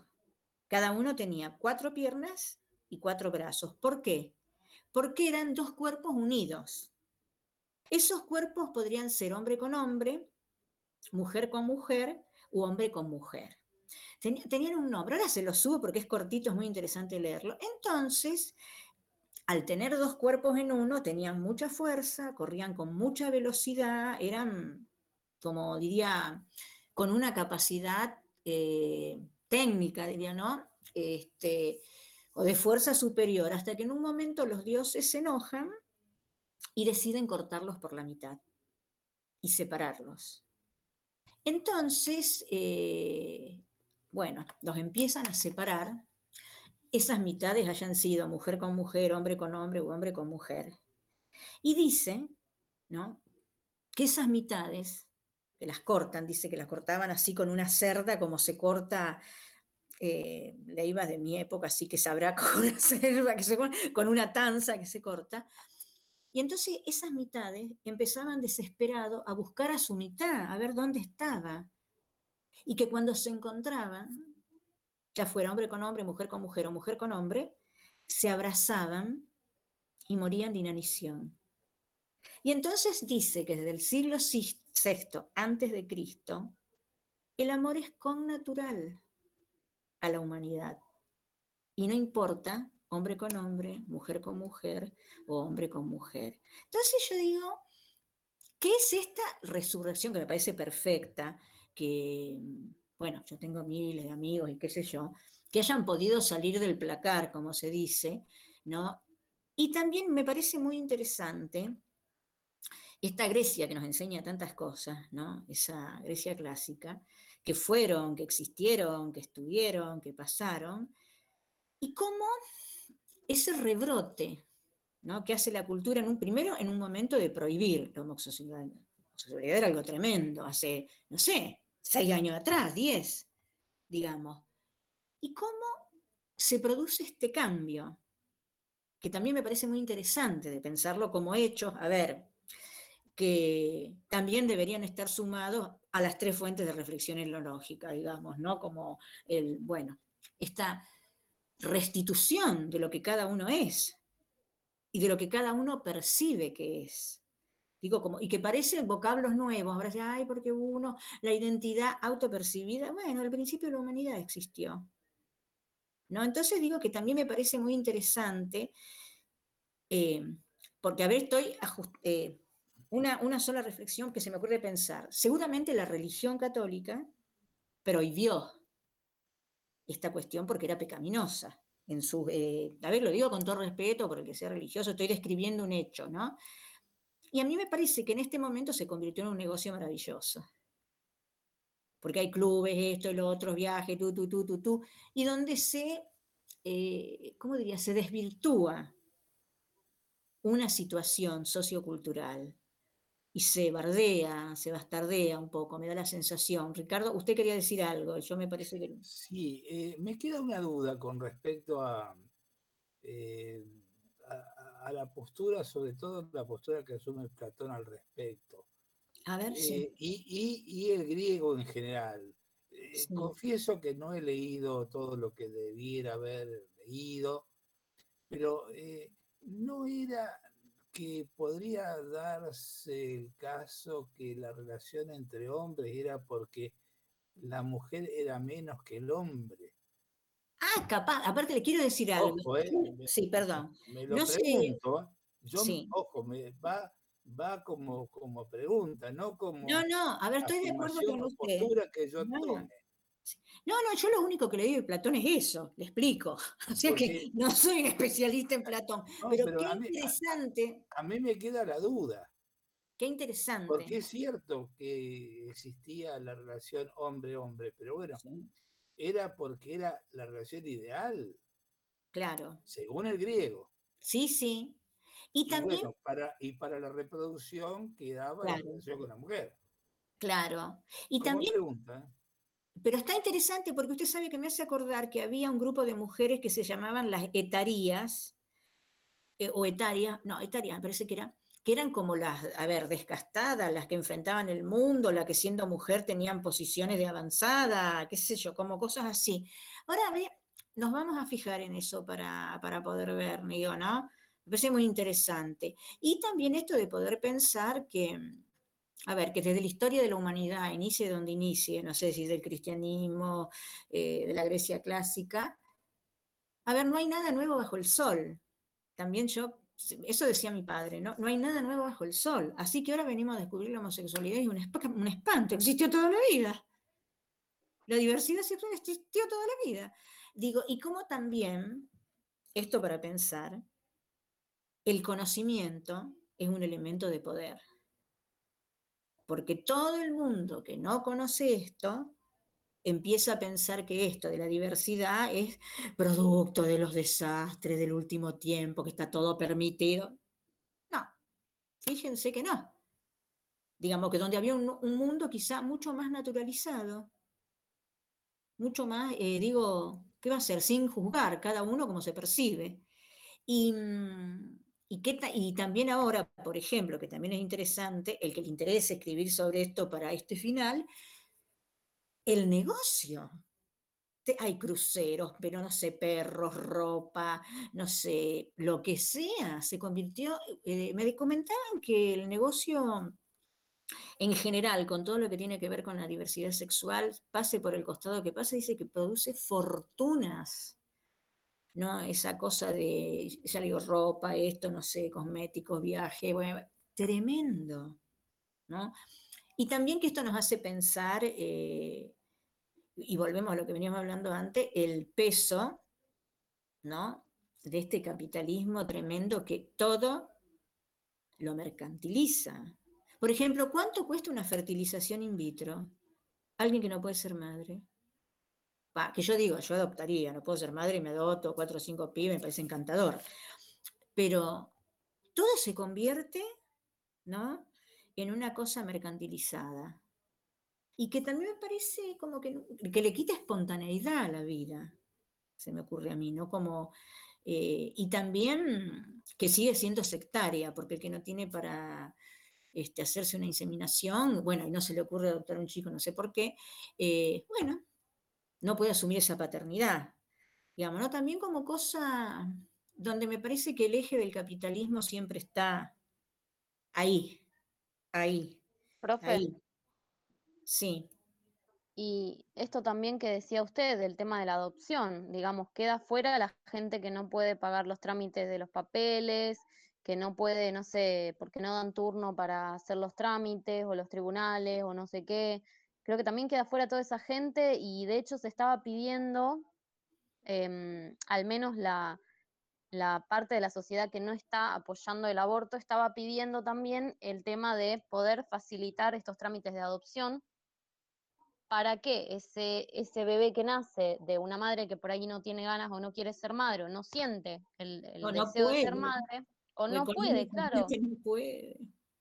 Tal cual, porque hay, hay muchas chicas jóvenes que, no están preparadas, que son chicas, no están en una situación económica para traer un bebé, bueno, que lo puedan dar en adopción eh, a gente que, que quiere ser madre y que está buscándolo. Y algo que iba a decir con respecto a lo de Platón, me acordé, yo había leído también El banquete y también tengo entendido, como Ricardo, que en esa época la mujer era eh, vista como inferior porque no tenía el poder de la palabra que tenía el hombre. Y no tenía, tenía ese derecho, digamos, en la polis, como tenía el hombre, entonces los banquetes eran solo entre hombres. Sí. Eh, y ahí era donde surgía el, tema este del, amor y de, del amor entre hombres, digamos, porque la palabra homosexual. Perdón. El amor entre hombres, sí. Pero también unas mujeres que tenían mucho poder eran las civilas, las que podían adivinar, o sea, esas eran las mujeres, porque las mujeres no podían entrar al templo, nada, esto es absolutamente cierto, pero las civilas, que me acuerdo que en la escuela secundaria tenía un profesor de historia, que fue la única, primer año, la única vez que no me llevé historia porque era tan, entre, tan divertida, y él hablaba de las civilas y decía, claro, como el normal, dos era una escuela de niñas solamente. Sí, dice las civilas que prendían fuego y les agarraba un ataque de histeria y empezaban, y así describía. No, en que las civilas, en vez de estar diciendo, estaban mostrando los acontecimientos que iban a pasar en el futuro y se les agarraba el ataque de histeria y empezaban a los gritos. Y me quedó eso grabado de las civilas, pero sí es cierto. Bueno, pero también estaban las divinidades griegas, ¿eh? las mujeres. Las mujeres, la diosa del amor, Zeus, digamos que ahí también había una cosa, eh, no sé, como mezclada, digo, ¿no? La diosa de la, de la fertilidad. La diosa de la fertilidad, sí, como cosas, este, bueno, que por ahí andaban. Eh, Perdón, y sin irnos de ahí, ¿Sí? Eh, también toda la cuestión que se ha dado en los últimos tiempos con el alquiler de vientres. Ay, sí, ¿qué es También eh, puede ser que sí, puede ser que no, no está bien legislado. Se han admitido algunos. Acá en San Lorenzo hubo un caso ¿Ah, sí? que se admitió eh, judicialmente, pero eh, yo creo que eh, hay que entender que muchas veces el tema de la adopción eh, no fue bien entendido porque no fue bien atendido legalmente. Ah, ah, Porque hubo épocas, me estoy refiriendo a una época bastante larga, desde el año, eh, esta- estaba Manrique, si mal no recuerdo, como ministro de Bienestar Social, esto sería más o menos en la época de Onganía, eh, que se dicta una ley que permite no solo a los juzgados dar chicos en adopción, sino que también una persona se presentaba a un escribano y manifestaba su deseo de dar el chico en adopción. Y eh, otro lo recibía y eso se llevaba al tribunal, era legal y se concedía la, la adopción. El problema es que por abajo de la mesa había dinero. Ah, claro.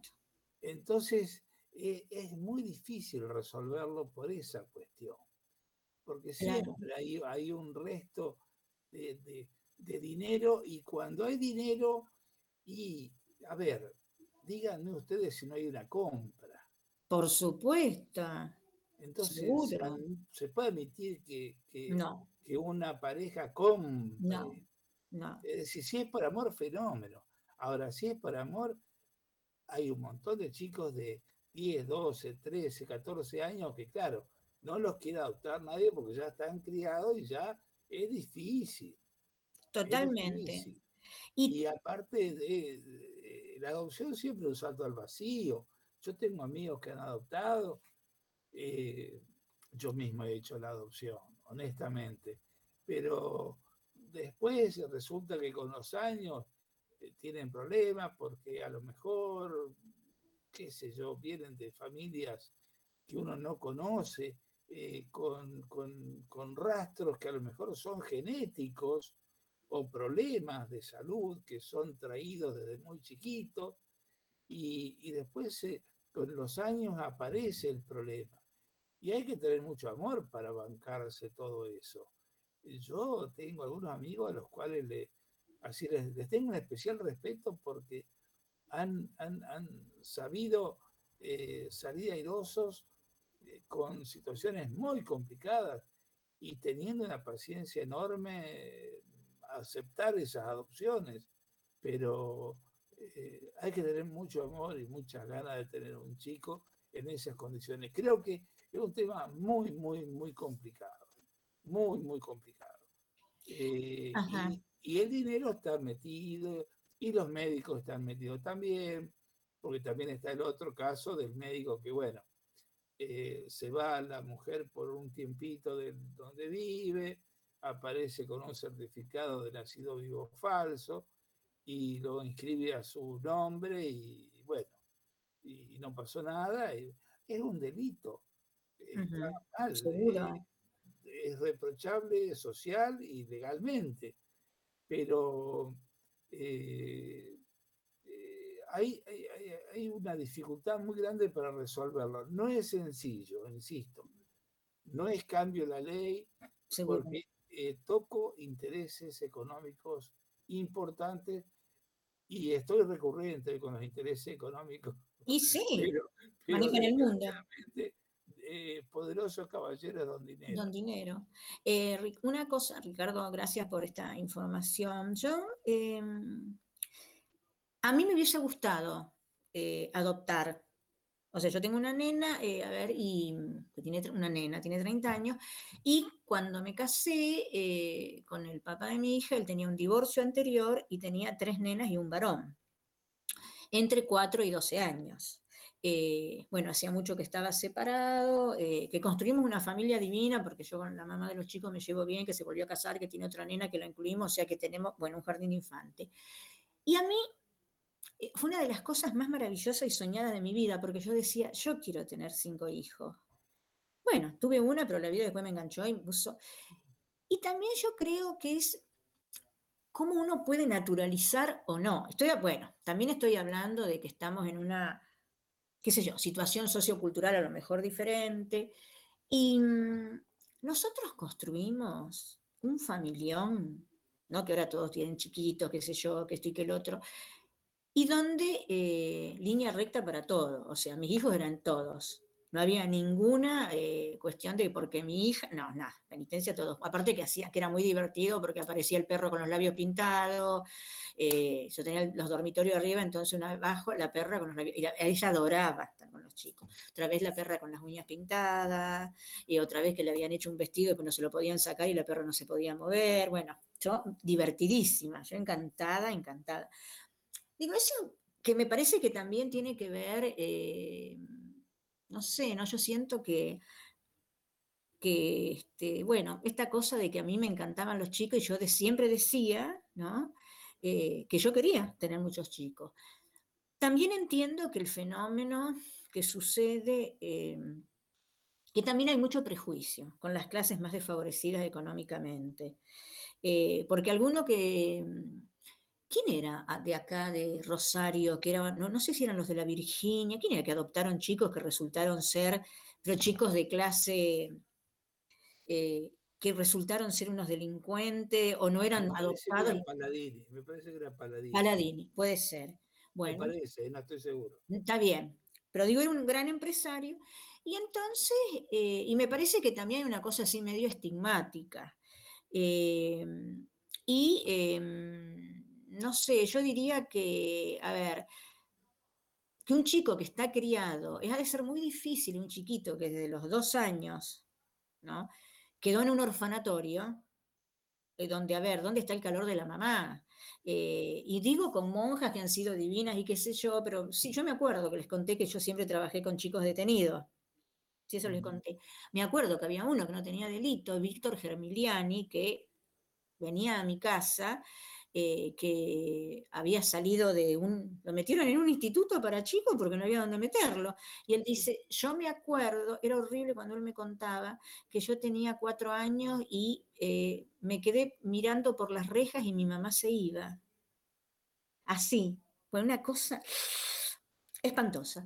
Y entonces yo digo también, es bravo tener ese prejuicio encima, eh, ¿no? Esa cosa. Y pibe divino. Y al punto que yo me sentí muy mal porque, bueno, lo integré con mis hijos. Yo todavía no tenía mi hija. Y bueno, me embarazo y qué sé yo, y cuando nace mi hija, me trae un regalo y no vino nunca más a mi casa.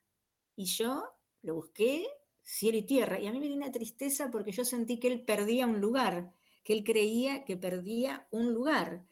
Y mm, bueno, entonces yo digo también, me parece que hay mucho prejuicio en relación eh, a la adopción de un chico, porque a ver, ¿qué trae un chico que recién sale de la panza de una mujer?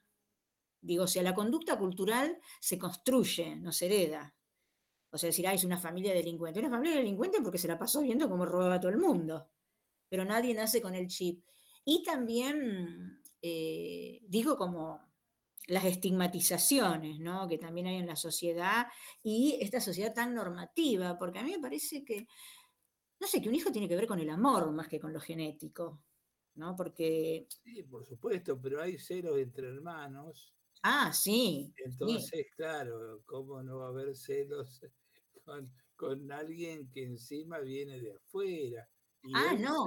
sí. se ha sentido, evidentemente, tres en la docena.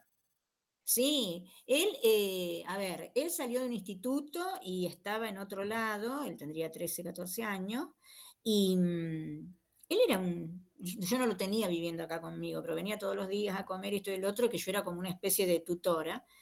Y mm, bueno, y después cuando nació mi hija, ah, y los buscamos cielo y tierra, y yo quedé con una cosa así, este, bueno, que me hubiese eh, encantado que siguiera cerca, eh, que era un que no tenía delito, pobre, que había sido abandonado por la madre. Es una cosa.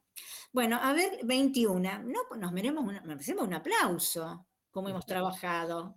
Hemos dado, yo ahora me comprometo a hacer una síntesis marcando los temas que estuvimos viendo como para que continuemos como esto. Eh, voy a ver si se los puedo hacer entre hoy y mañana, para que cada uno eh, intente buscar un material concomitante a lo que dijo, ¿no? Y que pueda empezar a escribir, y así hacemos un escrito colectivo, sobre todo que tenga que ver con esto eh, fundamentalmente de que estábamos pensando de estos tres hechos de la humanidad tan paradigmático, y que yo diría, esto que decía yo, la llegada del hombre a la luna, que eso no está puesto ni contemplado, bueno, Levi Estroya, pobre, capaz que otro antropólogo escribió sobre esto, y que le podamos poner ¿no? Em, estas reflexiones sobre este presente. Una sugerencia es, vuelvan a leer las, tres fuentes, viendo cómo es el estilo de la escritura, que están, cómo están mostrando el entramado que no tiene que ver con lo histórico, sino tiene que ver con lo sociocultural y ver cómo impacta en la historia de la humanidad. En ese eh, sentido, digo yo, ¿no? Eh, así que por ahí va la cosa. Ahora les voy a mostrar eh, alguien que me acompañó toda la clase. Ahora les muestro. Con la, tengo que llevar la compu para allá. Bien.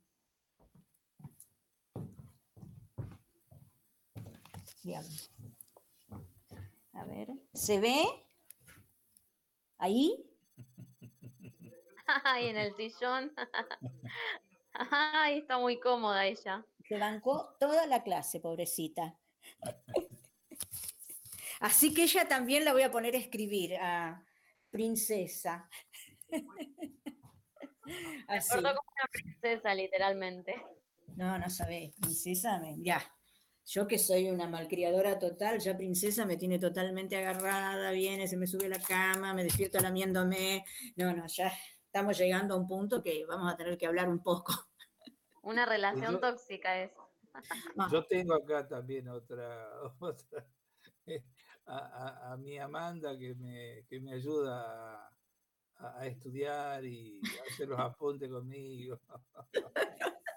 Ay, sí, yo digo, y mi gata, tengo una gata Pepa, no sé si gata, creo que Pepa sí se las mostré, y que se me fue, ay, casi me dio un ataque, y entonces le pregunto a un amigo que es veterinario y me dice, no, tranquila, eh, así que ahora la noche duermo con la ventana del dormitorio abierta, me reviento de frío, porque, y, y, este, y Princesa duerme acá en el sillón del living, porque entonces Pepa, si yo estoy sola, vuelve. Y si no, no. Y aparte, este es un tremendo bicho. Ni la mira. Y la Pepa que es así,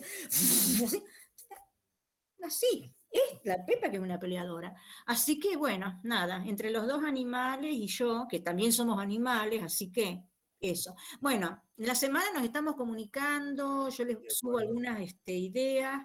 Eh, gracias por este momento tan lindo, en serio, les agradezco mucho porque digo, en medio de toda esta pandemia, todo esto y todo lo otro, eh, para mí es un, un sostén muy importante juntarme con todos ustedes. Así que bueno, cuídense mucho, un abrazo grande y cualquier cosa que necesiten, me escriben. Y cuando termine esto, tenemos que hacer un asado, no sé, un montón de cosas para festejar cuando termine esta pandemia. Bueno, y cuando termine la materia podemos ver si nos metemos en una bolsa cada uno y nos podemos ir a comer algo por ahí así aunque sea unos panchos, ¿sí? Bueno, abrazo, cuídense. Un abrazo, profe. Bueno, nos vemos. Chao. Chao, profe. Cuídense, muchas gracias. Gracias a ustedes. Chao, profe.